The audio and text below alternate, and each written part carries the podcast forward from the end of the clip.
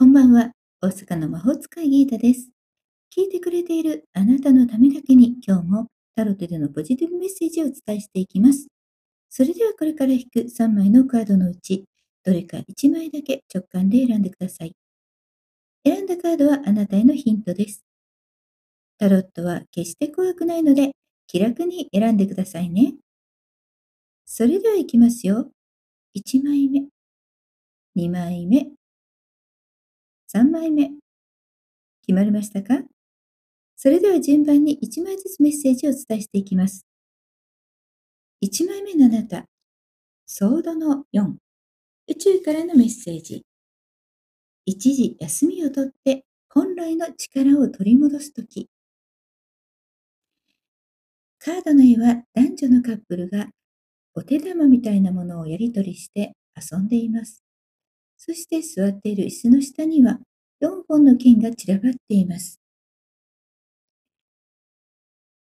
剣は戦うもの、それを置いてお手玉みたいなことをしています。ソードは考えること。頭がいっぱいになったら一休みするのは大事ですね。落ち着いて自分を見つめ直す必要があります。リラックスして時間をとってください。では、2枚目です。2枚目は、ディスクの5。宇宙からのメッセージ。物質的にも精神的にも困難な状況に陥る。カードの絵は雪が降る中、逃げていく5枚のコインを一生懸命追いかけている人が描かれています。手を伸ばしてるんですけれども、コインが逃げていくんです。経済的に困ってる時ってこんな感じじゃないですか？ものすごく欲しいのに走り回ってもなんだかできない。そして不安になる。こんな時は、やはりしっかりと根本的なやり方を変えることは大事ですね。そして自分ではわからない時は、人を頼ること、サポートを仰ぐこと、根本的な救済の方法を見つけましょう。3枚目です。3枚目は、ソードのプリンス。宇宙からのメッセージ。創造的、直感的な発想に富むが、攻撃性が強まるとき。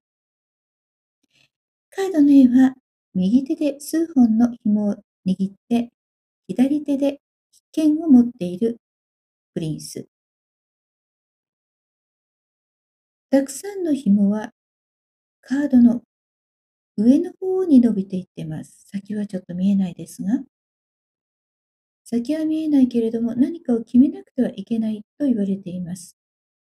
あれもこれもというふうに言うと何も起こらないことがありますね。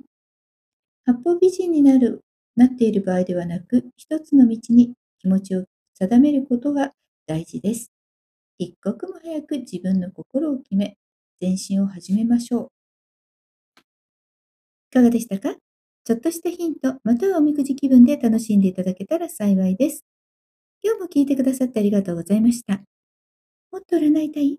だったらウェブ占いも監修しています。概要欄リンクからお楽しみください。大阪の魔法使いギータでした。また明日お会いしましょう。じゃあまたね。バイバイ。